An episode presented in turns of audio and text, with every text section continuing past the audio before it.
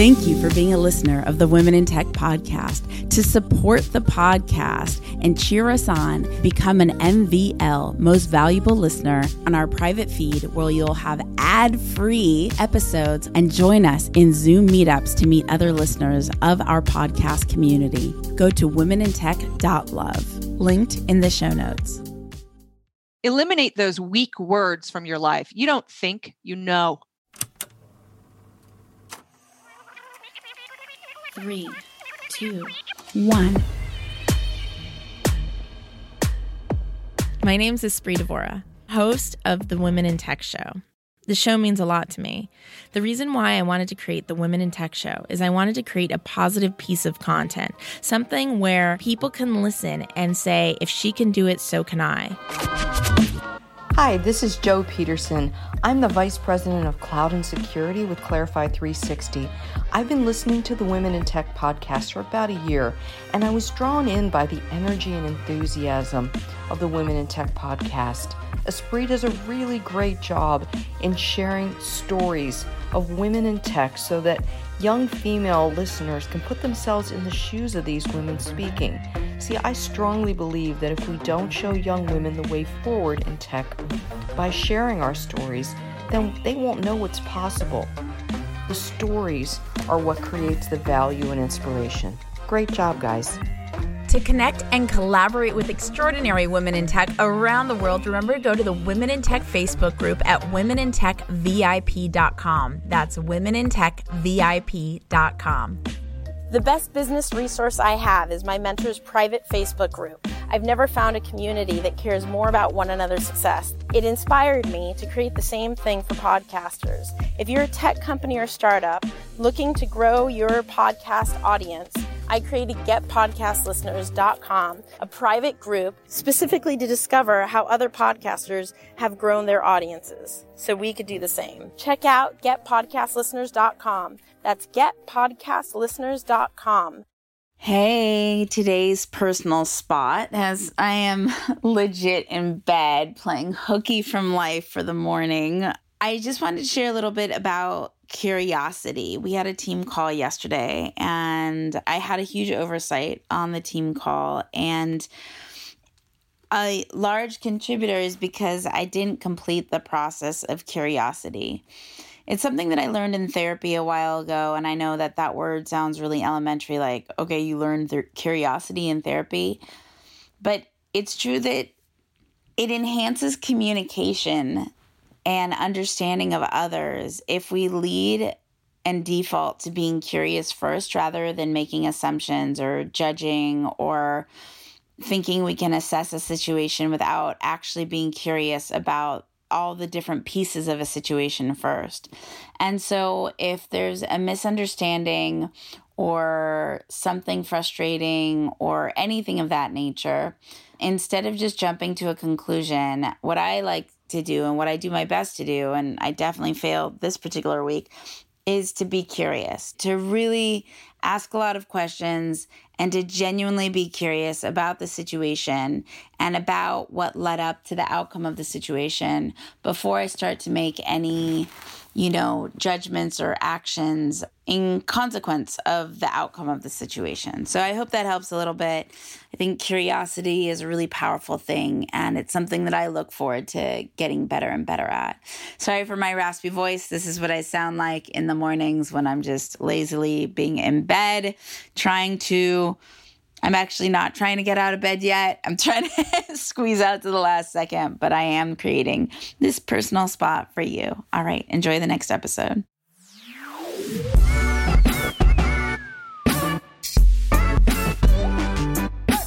Welcome back to the Women in Tech podcast, celebrating women in tech around the world. So excited for our next guest. Primarily, I am also a customer of her company. It is so exciting. I can't wait to get into all the things. Coming at us from New York, the States. Hello, Kate. Welcome. She wants to make a point of that it is not country. It's not the city. It's the country. Yeah, far away from the city. So we're a couple hours north. There's farmland and horses all around me. It's not my land, but my neighbor. So my own property looks a lot nicer than it really is. So go ahead and kick things off by go ahead and tell us who you are and what you do. I am the co-founder and CEO of Lately, which is the only social media platform that actually creates content for you. So like writing content for you with artificial intelligence. And, I've been doing this for a few years and I get punched in the face every day, as you probably know, right? This is kind of a theme. Founder life. Yeah, founder life. But apparently I love it because it's, the roller coaster. I love the high highs and I love the low lows. It's all part of it. Right? Okay, you guys. Her tool is like a magical, secret. And you guys check this out. You put a link from the internet, like you're blogging, whatever. You worked hours on creating your blog post, and you think that's it. And maybe you take one snippet of your blog and you put it as a tweet. You put in the link into Lately. I'm a customer. I'm super hyped. You put the link into Lately and it produces 30 to 50 pieces of intelligent content for you to schedule out into all your social channels. And they're unique pieces of content. And what I love about Lately is the most powerful repurposing tool. But what I usually don't like about repurposing social content is it's inauthentic repurposing. It's almost like, I don't know, just a broken record or something. It's like someone trying to take advantage of the Twitter timeline saying, oh, a few thousand of my viewers maybe didn't see it. So they just post something else, just as a habit of posting, instead of creating something truly meaningful. And so you could take a company, let's take a company, Pex is when I was testing it out. Pex is this amazing tech company in Los Angeles. And there's so many different angles. They've created this incredible advancements in our industry, as well as their hiring and all these different aspects, right? So you have the technology they're creating and how they've been featured in the news. But then you also have that they're hiring, which is really exciting for someone looking for a job. So there's all these different angles. And with Lately, I was able to go through and position each of the social posts so it's a different value add. So maybe it's the same link, or maybe I take the link out entirely. But Lately had done all that upfront work of creating the 30 to 50 pieces of intelligent content that I just had to tweak them a bit and then send them out into the ether, schedule them. And then I have this full roster of content. And on top of that, she didn't know I was going to do this. No. I'm just so hyped on it. And then as a podcaster, you guys, this is still, because I'm a new customer, so this is still something I'm trying to figure out and learn it. But from what I understand, if I create a video piece of content, or even the Zoom that we have, but we do heavy editing, right? So it's it wouldn't exactly be this link, but we take a video piece of content. I have questions about the audio, but not to you. I'll ask your support team, right? But I know with the video piece of content, I could upload the video file into Lately. And what's so cool is I don't even have to have the video file. I could just link it to my Google Drive or my Dropbox, so it could just read and grab the video file. If you know about files, it's a lot to have them on your computer and the uploading and all this stuff, right? So I get the video file into Lately. It transcribes the entire episode, right?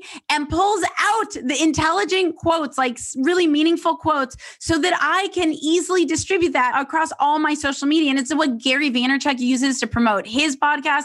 It's the most amazing podcast tool. So it's not just, I think usually the term repurposing is just regurgitated content. And what I love about Lately, it's no, we help you scale creating meaningful content. And so I just, Kate's looking at me like, you're she gets best. It. I want to hug you so badly.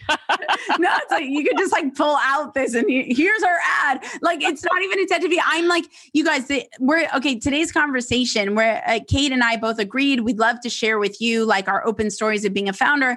And part of my open story of being a founder is it's hard. It's really hard. And there's a lot of things. And I'd say one of the hardest things being a founder is doing all the things. Marketing is so hard, getting your message out, keeping up. You guys, today, here's what my day looked like today. At first I did a talk on Clubhouse. The very next hour, I did an Instagram live. I didn't realize I by mistake scheduled two Instagram lives in the same day. So then I jumped off on another Instagram live. And now Kate and I have this interview, and that's leaving out all the other million things that I've already had to do and all the other million things I have coming up. So imagine now I have to go start writing writing blog posts and repurposing those blog posts and like it's like it's a lot. Like it's a lot. And I feel like lately is just like the tool that says, I got your back. Don't worry. We got this. I'm going to use that. I mean, that's what I wanted it to be, right? I mean, the video clips feature is the best thing because not only do we transcribe and make all those social posts, but it's with the mini video clips of all the cool things that, you know, you say here, right? And I was actually, we didn't build this feature till last year, and I'll tell you the story, but for almost 2 years, I was asking interns to manually do that for me, and they couldn't do it. And I was like, it's not that they couldn't, but nobody wanted to. And it was driving me up a wall. I can't tell you how many times I reassigned that Asana task to somebody else, you know? And finally, I just asked my team to build it. And they were like, oh yeah, we can build this for you.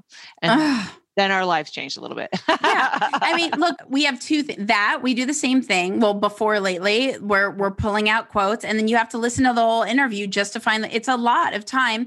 And the other thing we do is we do a lot of research on women in tech around the world, and we keep track of all the news on women in tech. So we have these spreadsheets of news, and then someone in the team goes and manually reads every article and creates like the tweet. And now we could take that spreadsheet of hundreds of links that we have, put them in lately, and then share and elevate people. I mean, that's the point. Like, it's just, it's so.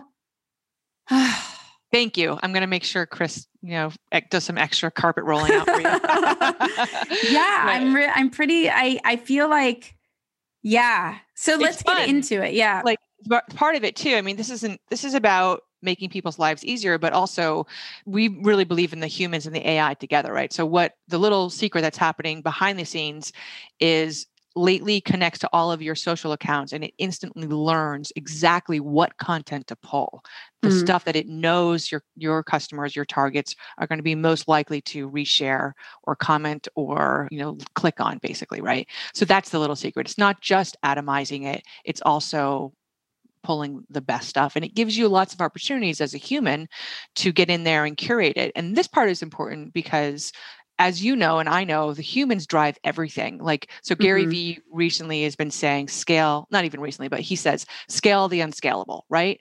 The hard way is the way. The hard way is the way. I know this, you know, for years, people have been telling me, this is my favorite, you're doing it wrong. And I'm like, but it's working. Yeah. Right. I mean, like we only use Lately and nothing else to do all of our lead generation and all of our marketing, no paid ads, no cold calls, and no cold emails, because we wanted to walk the talk. And we have a 98% sales conversion. Yo, that's crazy. I didn't know this. Yeah. And we grew sales in the last 12 months from 25,000 MRR to 90,000 MRR. Kate, dude, I'm dying right now. Yeah. We just hit $1 million ARR on January 24th. Congratulations. Thanks. Yo, this is crazy. It's a big deal. Like, I mean, because we only lately, nothing else. Yep. And the hard way. So what we do is, I don't even have time to do my own podcast. I do a lot of interviews like this. I'm going to ask you for the file.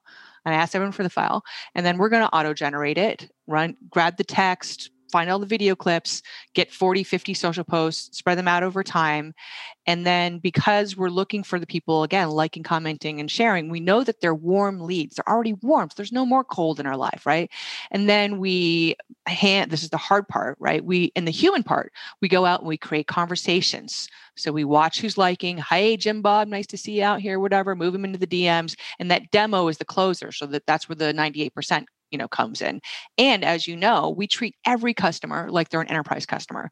So in order to hang out with us, you have to have a demo, half an hour, and a couple of onboarding sessions. And some people don't like that, Espree, right? They're like, well, I want a self-service. And I'm like, well, if you don't want to get to know me, then you can't be my customer, because this is how we are around here. It's our culture. It's our culture. Yeah. And it's about, again, it's that human and product and the AI together, you know, and we just learned that walking that talk inside and out. I mean, the other thing I should tell you is that my team, 95% of my team wasn't paid for 2 years. Yo, I have so many questions, but carry on with that first. What's that mean?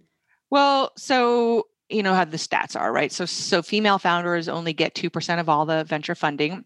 It started out at when they did this research, I think in 2018, all these articles came out and it was 2.3% of the funding and it's grown to 2.7%. Woo, way to go, boys, right? And women. Women affect this just as much. I've raised $2.7 million previously.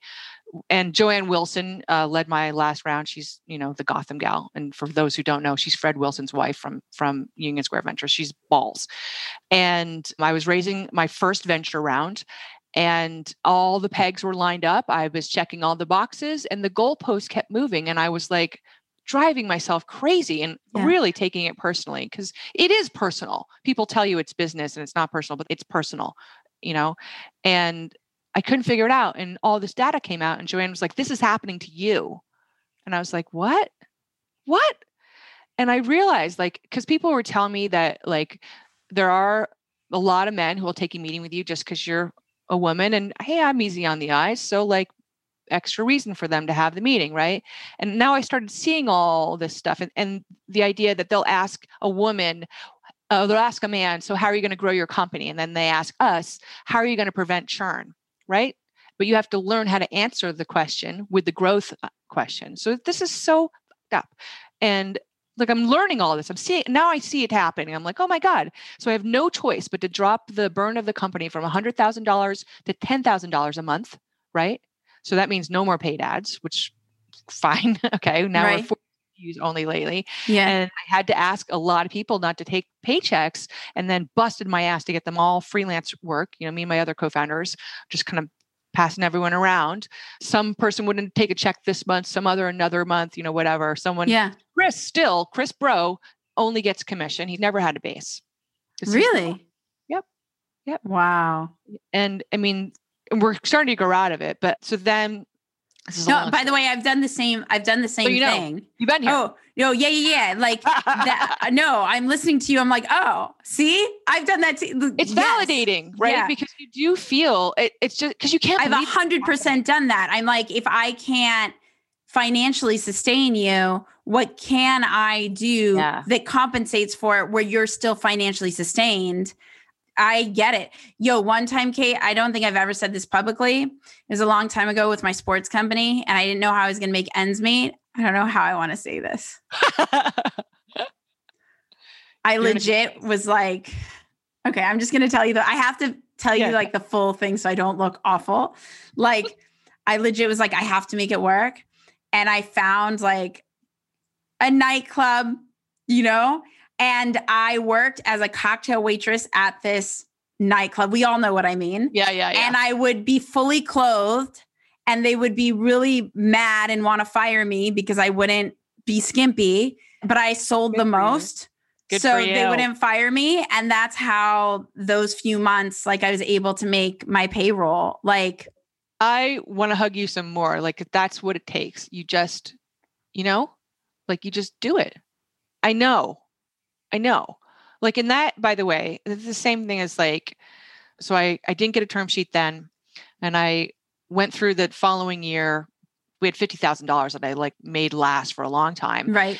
And we got some new clients. We started doubling sales again. And then I got us into Calacanis' accelerator in Silicon Valley. Jason Calacanis. Yeah. Jason Calacanis. Yeah. So I flew from New York to San Francisco every week for 4 months, which is, that's not easy. Yeah. And you're doing a live demo day and the whole thing. And I won the final demo day. Yay. Yeah. And I graduated in the top 3 of the class. So all these are the good things to do. Right. And I've got a term sheet in hand. I got $4 million circled. I'm oversubscribed. And Jason doesn't like the term sheet and I don't like the term sheet. And so now I have to choose. And I've got other people wanting to join in, but COVID is happening. So all these meetings are getting canceled. And the term sheet that I have. This is recently. Yeah, this is last January. Incredible. The term sheet I have, there was this uncomfortable moment where we went out to dinner and it was my birthday and my husband was coming out for my birthday and his plane got canceled. And so he had to spend the night and he came the next day. So I went out with an investor for my birthday dinner, Yeah. And then he wanted to go out for more drinks and then go out for something bowling or whatever. And so I did, and it was fine. About to die. But nothing happened, okay. But there was just enough hanging in the air that I didn't know when I could leave, honestly, because I wanted this term sheet so badly, right? I've been chasing this thing for 2 years. I wanted to say, thanks for the dinner. Thanks for the really expensive dinner and for celebrating my birthday with me, and to go home and drink some tequila by myself and stuff my face with chocolate. But like, I felt obligated to say yes to the next things, you know? Right. And anyways, it was just like, it's not the same as your experience, but it's just same sort of taste where like, you don't know what to do, you know? And like, I'm so glad that the whole thing fell through, of course, because like COVID and everything else. And then I cried for a couple of weeks and because, you know, hey, guess what? I failed twice. That feels really good, you know? Yeah. And like, you think, I know I was actually dragging my feet on that term sheet. I could have signed it. I could have closed the deals, but I didn't because I knew something wasn't right, you know? There's all these moments that are really conflicting. When I raised money for my action sports company, I was supposed to raise a certain amount of money. And I walked in that day and they said, look, we believe in you, but we don't believe in your co-founder, who I love to pieces, but he never left his job. He didn't take the same risk. So we don't believe he's truly committed. So we're not going to give you the money that you came in here for. We're just going to give you individually money. And a lot less. And so it was like we had planned for, you know, the millions. And instead I got, I guess, something different that was applied to the same thing. But I remember leaving and I went to my car and it was like this amazing moment where I felt so grateful that I still got money, and in such pain, it wasn't for what we planned for. And I was crying for hours with my mentor. And it was this weird, like, you know, conflicting, like good and bad simultaneously. I mean, now looking back, it's all good because that anybody gave me money at all was like really great, you know, but we had spent a year, like it was a year on this deal, and we had everything mapped out for the millions. And when that didn't happen, and it created this conflict with me and my co-founder. I'm like, this didn't happen because of you, because you won't take the risks, you know? By the way, he's like, I love him. And he's like, I call him my brother. And he knows the story because he lived it with me. So it's fine. But like, and he's still at the same job, by the way. He did just fine.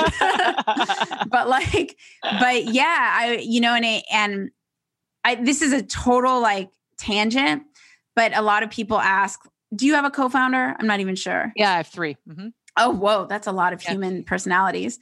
They're great. A lot of people ask me about having a co-founder, and I've been very lucky. My first co-founder went on to co-found Box, the file sharing company. Sure. And he was an amazing guy, Sam. And then my other co-founder, Spencer, who I call my brother, amazing people. What I've learned in having a co-founder is, do you respect one another even when you hate one another? Because that's why they're brothers. Yeah. Right. Exactly. That's why it's like the hardest relationship, like on moments like that, when we didn't raise like what we intended because of a choice, like you're just like rah, but like we would never hurt one another. And so for me, that's what makes like a co-founder relationship the right one, is when you utterly, deeply on a core level, no matter what, respect one another. Like no matter what, and then no matter how angry you are. Yeah. Yeah. I mean, we've been absolutely like, I mean, I can't do this without them at all. And I've been really lucky. We run a pretty flat organization, Espree, so it's been unique in that way. And we rarely have conflict. Like almost all of our conflict is with advisors or our investors, which has been interesting.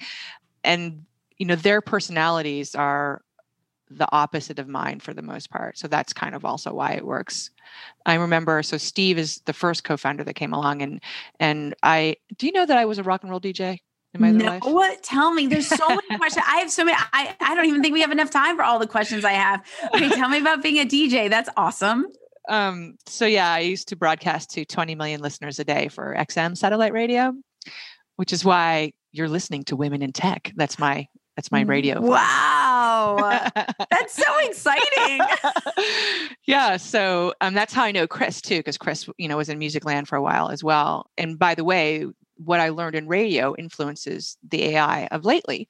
So there's a reason I'm telling you about radio. But so when your brain listens to music, the neuroscience of music says that to place a new song in your little index of your large index of songs from that you've ever heard, it has to literally access every single one of them to find the familiar touch points to know where to put this new song. Right. Right. So like all this nostalgia comes flooding through. And it's why, so I was in AAA radio, which is called Adult Album Alternative, Real Radio, Humans, mostly live, not at XM, but we've try to make it sound live with mistakes and everything like that. But it's this idea of taking on a journey, right? So you know this every day. You hold the mic, but your job, the reason you're good at what you do is you make everybody else listening and watching feeling as though that they have a voice and that they trust you to come in and whatever content you're going to give them is going to be something that feeds their soul, right? And same with my job. And I learned how to make fans, listeners into fans or customers into evangelists. That's my superpower. And part of that way is by giving you, because marketing is the same way, something new, something familiar, right? So giving you familiar enough touch points so you trust me to give me your money. Same idea, right? And I teach like a whole writing rules class based on this thing and yada, yada. So I had left XM and the reasons why are interesting for another day. Well, I'll tell you now, you asked me about my microphone and why my real, like my Shure. Your gear is locked up. Yeah. They're all in the other room over there. And the reason is because I can't type. I have a partial permanent disability. And so I talk to my computer all day long. I don't touch it. I can't touch my phone without styluses everywhere, right? Because my body reacts this way to stress. And when I was at XM, this is when this all started happening. I had a really toxic work environment, male boys club galore, sexual harassment. My boss used to ask me if I would hold his penis so he could pee every day on the way to the bathroom. Bradley, your hands clean? Hold my penis?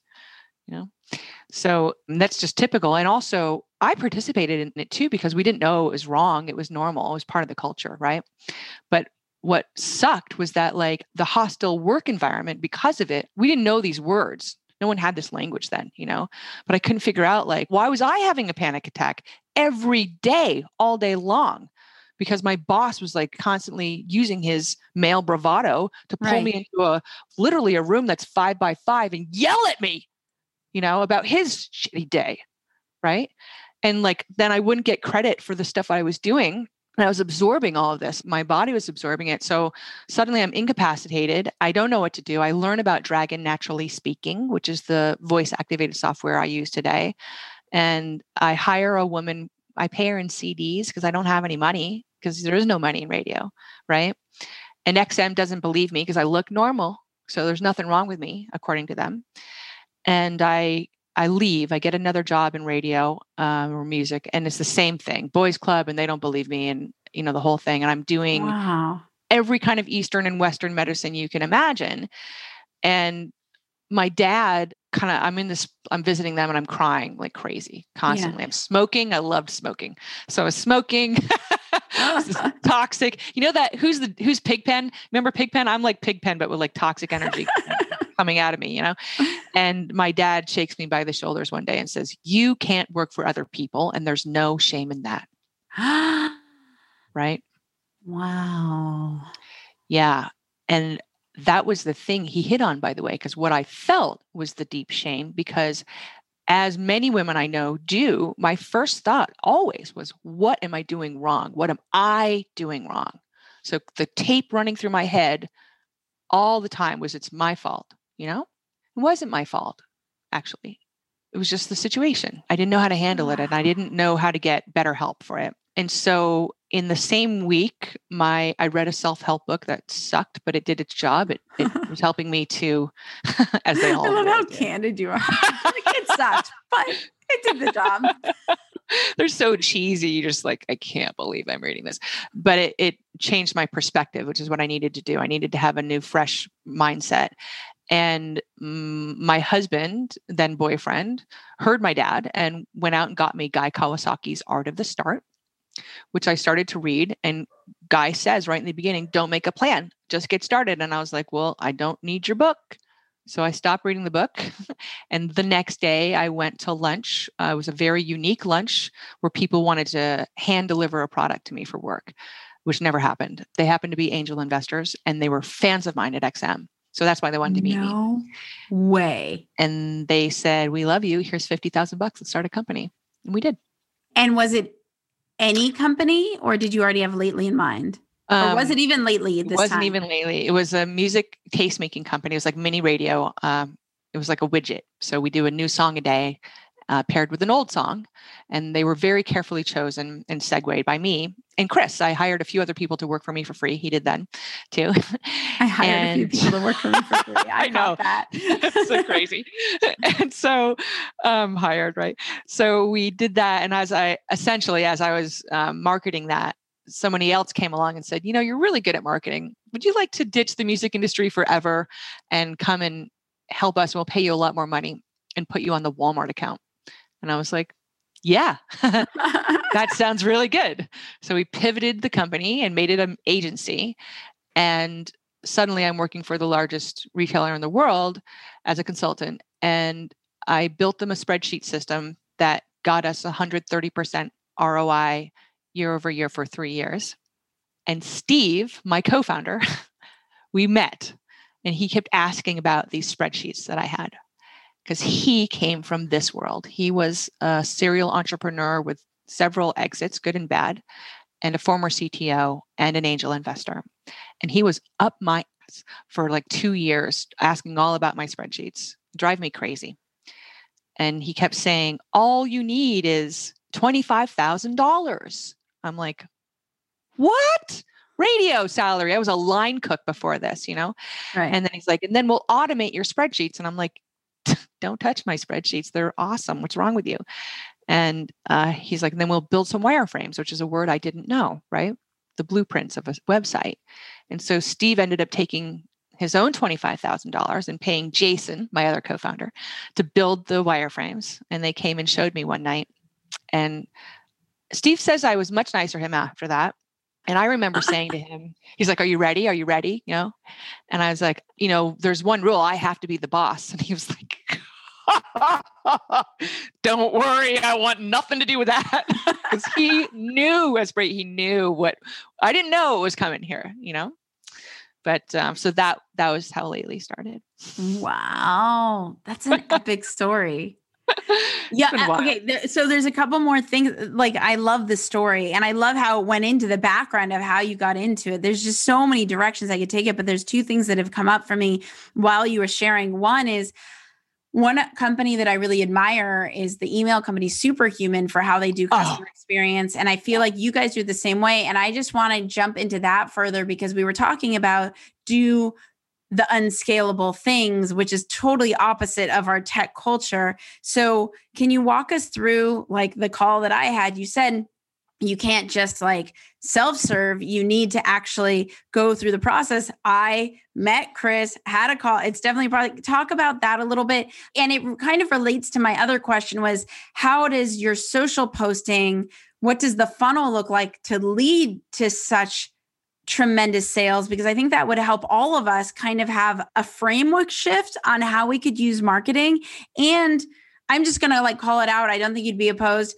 Lately is affordable, but it's also expensive. Yeah. It's not crazy, but it's not graduating from college, right? And so like how you're not buying a Toyota or a Ferrari, you're buying a Volvo. Right?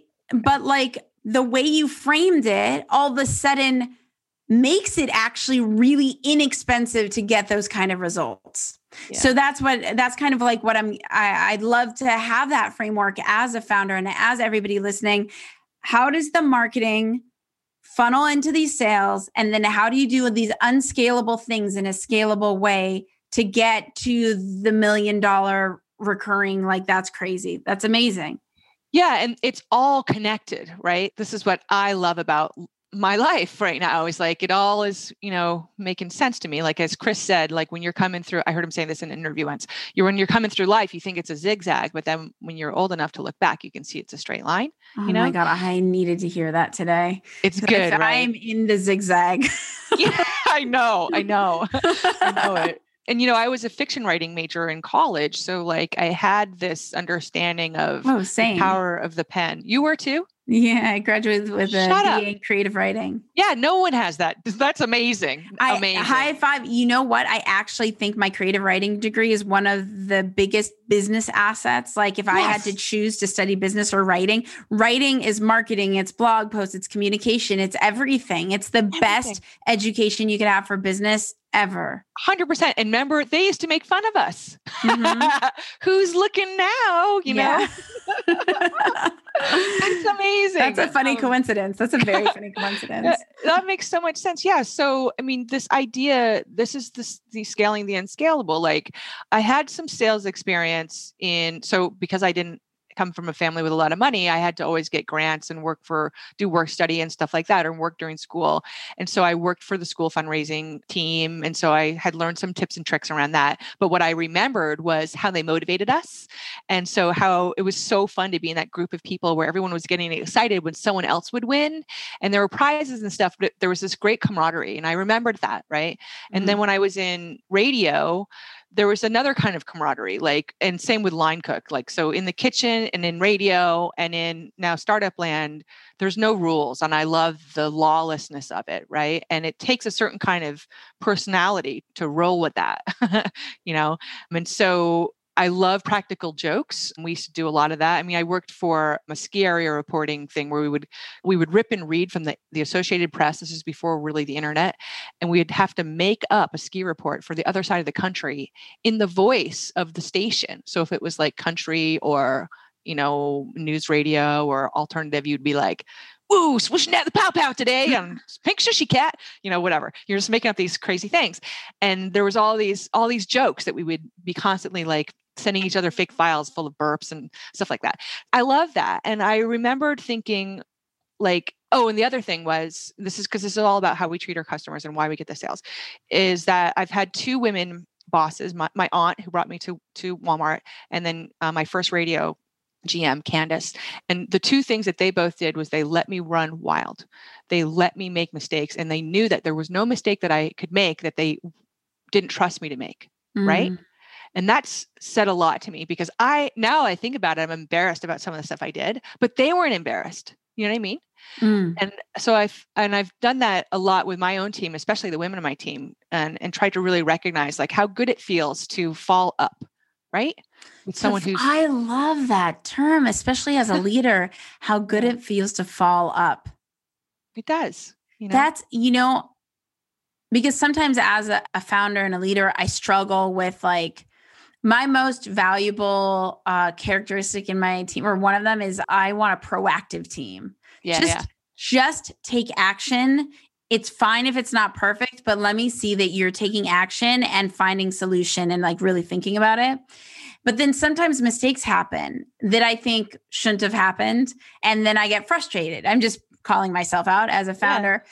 But I think as a founder leader, if I remember this term that you created, fall up, it will allow me more space to experience ease in the process. I know I'm totally feeling what you're feeling, because the risk there is you have to know that it's not going to be perfect. My rule is if you guys get a B+, I'm happy, because if I'm not going to micromanage you, which is what I don't like to do because I don't want to be micromanaged myself.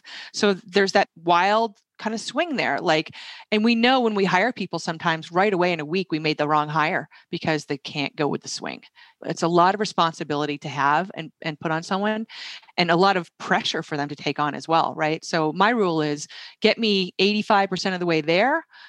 And if you don't ask for my permission and just do it, I'm just going to be whatever, it wasn't perfect, but I didn't have time to do it. So exactly. Right? Yes. Yeah. Yes to that. You know how it is. And so what we're talking about here, we're talking about trust. It's a big one, right? We're talking about compassion for ourselves, for the people around us. And it occurred to me that I'm a wild horse, and if you tethered me, I'm just going to die. But if you let me run free, I'm rock and rolling. So I have to have other people around me like that. And so in order to get those people to do, this is internally now, like, so this is called internal marketing. It's not by accident. Like, I actually do things so to make sure my team can sell and operate the way they are. Some of those things include, like, literally we have an all hands meeting every week. You write down on the agenda what you're doing before the meeting and everyone reads it. And so that the meeting is actually like, hey, how are you? What's happening in Seattle? It's like, literally it's a water cooler meeting, because sometimes we have to, like, remember that the person on the other end of the Slack message is not an a-hole. They're just trying to get their job done, you know? And we have a team offsite every year, except for this year. And everyone comes to my house, and we're between ages, let's see, I think 18 or 19, and I want to say 61. Mm-hmm. And people all spend the night at my house, sleeping bags and air mattresses. And we do something wild during the day. Like, we went skeet sheeting and zip lining, stuff like that, make a meal and hang out. And there's no work talk. It's just wild and crazy. And it's super fun because we like each other. Right. And we realize that community works for us. So let's create an external community. Like, let's translate this outside. And what we've learned is that our customers, while they care about making money and getting stuff done and having software that helps them, the community is what motivates them. And so with our marketing, you asked about the specifics. So what we do is, first, everybody who comes in as a target or someone who we make a customer, we follow them with our brand on all their social spaces, but then also my intern follows them as me, like on LinkedIn and everywhere else. And so all of us now are visibly watching how you use Lately. Including people who like your tweets. Yeah. How do you export that? That's a harder export. Does someone manually copy? No, this is manual. Yeah. That's an incredible time. Yeah. We have one person who does that, Katie. Yeah. So, like, she's watching all of that. And then person is Janice. All right. Janice and Katie, these are the engines. The engines, right? Completely. And like, Katie, I trust her to talk as us too. So she creates conversations. She sees that you like the tweet. She'll be like, waving, hi, Espree, you know, just these little things, right? Your social person was on point. I don't know. I don't remember who that was, but whoever was talking to me, I said Katie. Like, this is amazing. She's so great. And she's so bubbly. And, like, she doesn't really do this anymore. She stayed with us, which is kind of amazing. She's not a full-timer. She's a consultant, but, she's the only person actually who's been, I don't know if she knows this, the only person who's been paid every month for 4 years, not always on time, but actually always paid. Wow. Yeah. Cause her work is hard to replace. Right. And what she does is creating those conversations for us. And then also the fact we're all watching you. So we're seeing if you succeed or not, right? We can tell, I know if you just pushed a button and didn't put any human touch on that AI content. And we call people out, Alex Lowe, right? I know who that is. I know who's doing it wrong, because we know you're not going to win. You're going to churn if you're not doing it right. And then we reshare. So we have a channel called Sharing is Caring inside our own Slack, where anytime we see you guys doing something really cool that we want to help you with, or anytime you talk about us. Yo, I'm so into you, Kate. Like, like, you're speaking my language. I'm like, this is the hard part, right? Yo, I'm here. I'm like, she gets me. Like, everyone looks at me like, Espree, you work too hard. Espree, why do you give so much of yourself? And then I start questioning myself. Like, you want to win. Yeah, I started thinking maybe I am doing it all wrong. And now I'm listening to you. I'm like, she gets me. She understands. Yeah, no, that's all. No, but Kate, it's not even that I want to win. Is I want to elevate. Yeah, you know how to do it. It's there. Like, I mean, I want all of us to win. Yeah. Yeah, exactly. Right. Like, I spend I hate social media. I hate it. But Same. It's my life. Same. Yeah. You know, it's the beast. And it's where the leads are. Sister. Dude, like, I don't want to say this part, but I will, because, like, whatever. So we're in a very large Slack channel that everybody knows. And I was like, you know, these are all targets or large mouths, which are good. And there's thousands of people here, and I can see who they are. I can see everybody who's here. So I'm going to get my intern to sign in as me, take this list, and then take 25 people a week, start A for me, Z for Chris, M for Lauren, and then find who they are on LinkedIn and send this specific direct message to them, all of them on LinkedIn by hand. Now, I know LinkedIn Navigator does all the things they do, but, like, they can't also, like, what she's doing is she's also gauging if it's working, she can tell me right away. But I have her doing this with a bunch of different lists. So she can say, listen, I got too many for you this week. I don't want to overdo your LinkedIn invites. Oh, I can see this is working. Did you catch this? Like, this is all by hand that we're doing. And it's winning and working, right? And what we're doing is creating conversations. So with each of these people, I don't say anything. I say, what up, Espree? Great to meet you. Oh my God, you speak my language. Right? That's what I say with a long U-P, and saw you on the blah, blah, blah Slack channel. That's all I say. And then they accept and say nothing. And I write back, so great to meet you. And then maybe we say nothing, but I know they're going to see my stuff. My million ARR video got 18,000 views on LinkedIn. On LinkedIn. That's crazy. Right? Because like I got all these people and the first thing they're seeing is that. And so, and this is not selling. That's the other thing is we don't sell. I mean, it's rare. Sometimes we can't help ourselves when someone is just like giving us all the bacon and we got to be like, dude, it's too good. We can't just, drop in here. But it's more about like making that fan and the fans, you're doing it for me. Right. Yeah. Like, Chris is great because he's so charming and so dry. So he's so hilarious with his sipping of the coffee. He's extremely funny. Yeah. And because this is the community, the club we're building. Right. And this is about like, if we're going to be in this together, if we're going to bleed together, which is what my team has done for me, right? We sure as hell better like each other. You know? Kate, like, and I want you to keep going too, but Chris has been talking you up crazy. And I hear this all the time because I have this show. So everyone's always talking someone up to me. I'm like, yeah, cool. And so when he was doing it, just honestly, it's like, yeah, cool. Like, great, And now I get it. Like you're literally, okay, Jason Fried has been my favorite entrepreneur my entire career. Like I just idolize Jason Fried and like what he stands for. I have to tell you, like now it's you and Jason Fried in competition. I'm like, listening. Awesome. I'm like, she gets how I operate. She gets how I want to be meaningful. And I see people as humans, not users. She gets how I want to cultivate culture and create experience, not sell.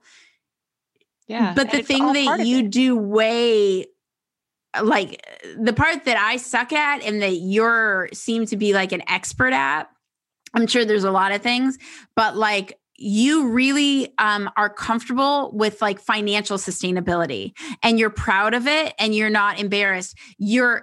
I find as a culture, and I'm definitely me, is I apologize for my value.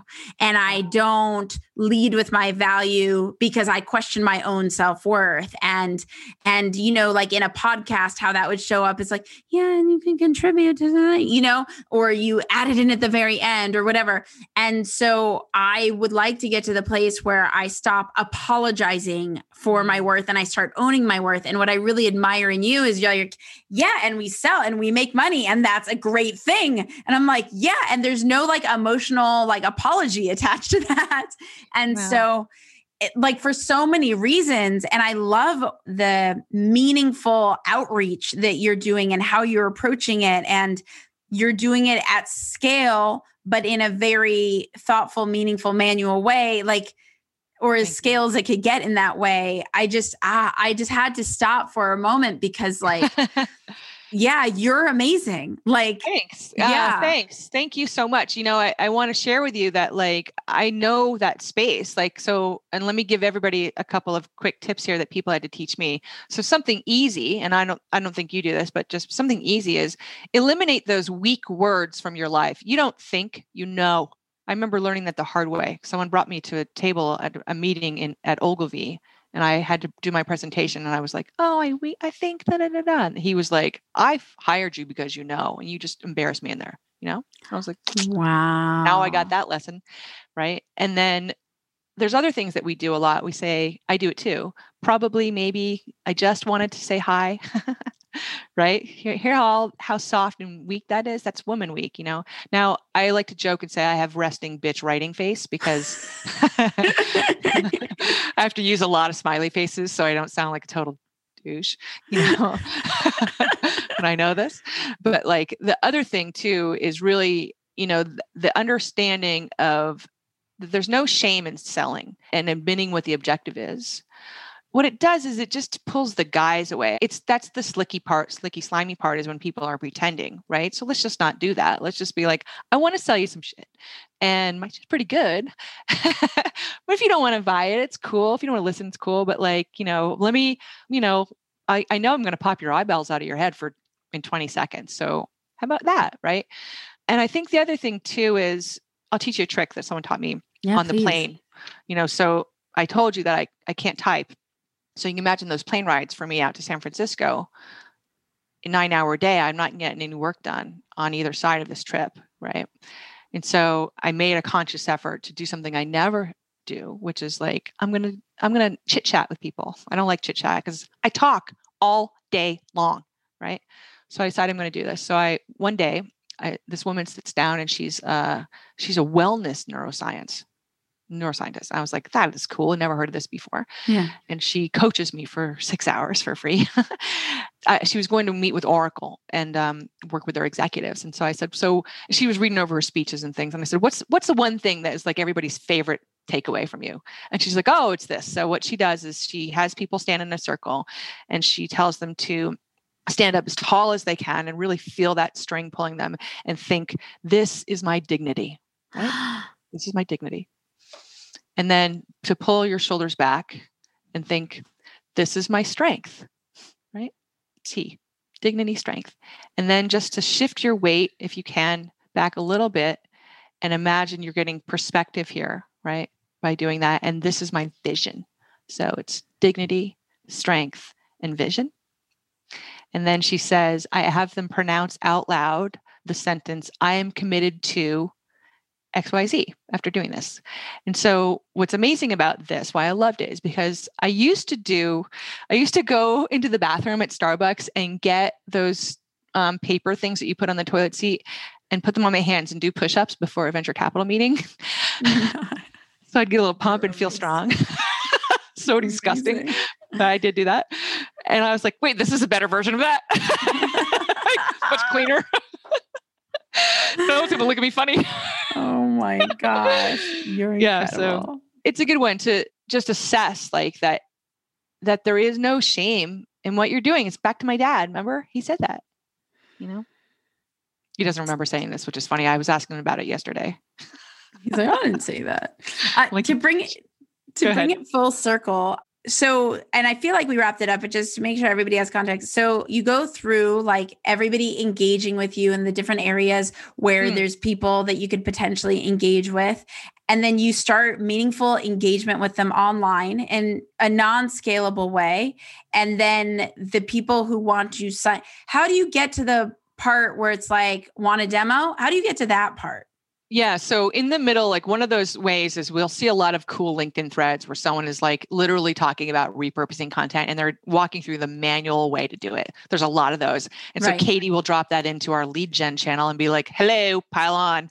And so we'll pop in and just be like, wow, that sounds like a lot of work, or whatever. Just like Chris is really good at being casual there. So we get a lot of leads from that. And then because people will just look at your profile immediately and see what you do. And they're like, whoa. Or the other tricksy thing, we have a customer Slack channel. Wait, literally he just writes, whoa, that's a lot of work, but doesn't say anything else. Yeah. Well, it depends. We'll kind of take the temperature of the room. Like sometimes like there's this one guy who's like trying to compete with us. And so with him, I just clobber him and say like, this already exists. And I put a video, cause I don't give a shit. But, we also have a customer Slack channel and we have a sharing is caring channel for them, for you. I don't know if you know this, but you should get in there. I didn't know that. Yeah. So you can drop anything you want in there and like, it's supposed to be for that community to share. And so if you do, my whole team will pile on it and reshare. And, people say, I'm looking for a little love on this or whatever, yada, yada. That's so cool. It's great. So, but from those, threads, et cetera, once we get them into that, it's just about getting them a demo. So like eventually somebody says, most of the time they say, I heard about you from, I do, hundreds of podcasts. So that's part of it. And the AI is finding the right, people. They'll say, oh yeah, I heard about Lately. I never knew what it was before. And it's sometimes, as you know, Espree, it's like, you got to just keep having an asinine conversation, frankly, sometimes like 16 touch points into it. I usually try to wait for them to pick it up, but like sometimes if I have to push the sale, what I literally will say is, No sales sweat, all caps that. However, you know, hold on to your eyeballs because they're about to pop out of your head.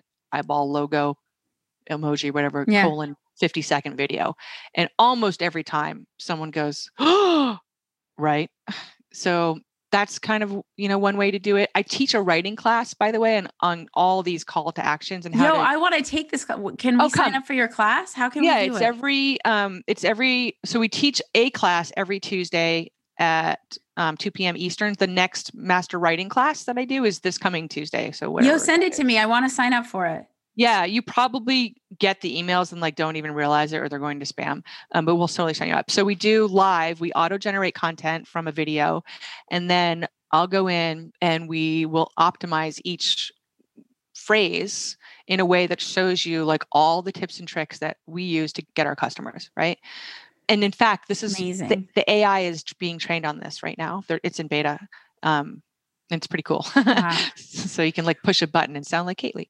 The reason why I say this is amazing is because you don't sell software, you sell experience. Like here you're like, and here's the educational aspect, and here's the I care about you aspect, and here's the culture aspect. Like you don't sell software, you sell experience. And I think selling experience is the most rewarding thing to sell. Thank you. One of my advisors kind of put it this way the other day, because we're trying to grow up market, right? And sell different things. I'm having to learn a little bit of a different language, right? Because those customers don't care how nice I am, you know? Yeah.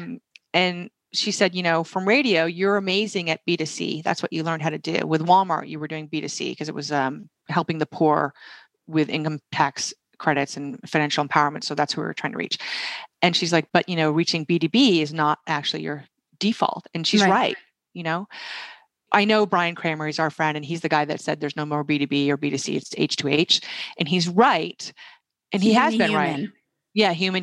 Yeah. So that's what I got from Jason Fried. You don't sell the businesses, you sell the people.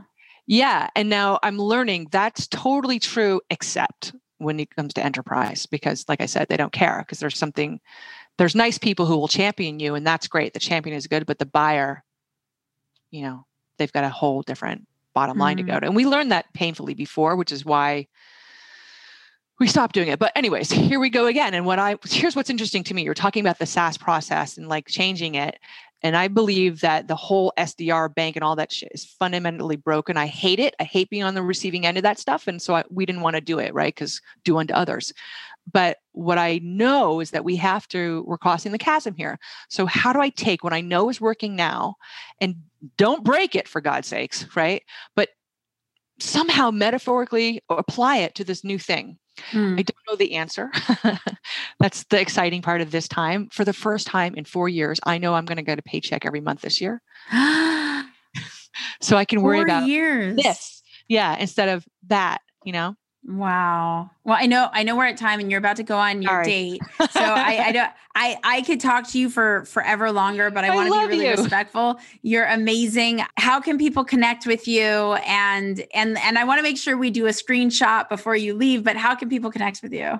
Yeah. Thank you so much, Espree. And hi, everybody. Thank you for listening. I'm on LinkedIn, Kate Bradley Chernis, of course. And then I'm on Clubhouse at Kateley. K-A-T-E-L-Y, and everywhere else it's Lately AI. You can find us in all the places, and we're very friendly.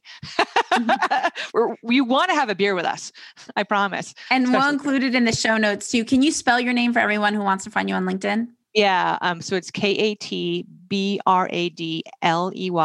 and then Chernis rhymes with furnace. So it's C-H-E-R-N as in Nancy, I-S as in Sam. I married a rock star. Oops. Job hazard from my old days. So that's his name. Kate, you have been just, like I'm walking away from this. You guys, I don't even feel like I just did a podcast interview. I feel like I just had a mentor session. like this is just, you operate in how I aspire to. I think I do emulate a lot of that, and I aspire to be better. And I feel like you're just I interviewed this leading woman at a huge tech company once, and she said, I never understand why juniors want to meet the very senior people. They're too far away, and you can't really mentor someone so far away. You want to get mentorship from someone who's just like a little bit above you, but it's attainable, you know, and more relatable.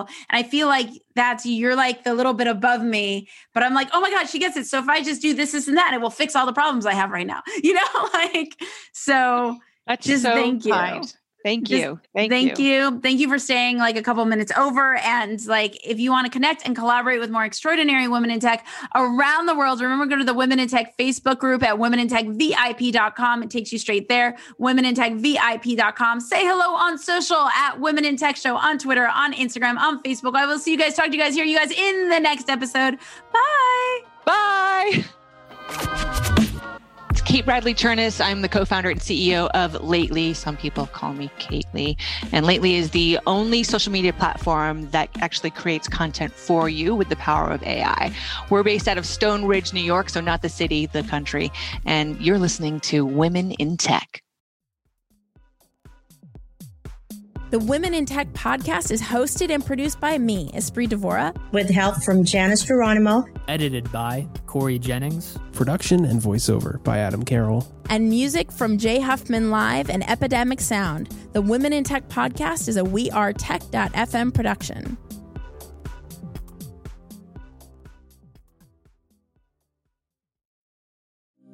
Thank you for being a listener of the Women in Tech podcast. To support the podcast and cheer us on, become an MVL, Most Valuable Listener, go to womenintech.love, linked in the show notes.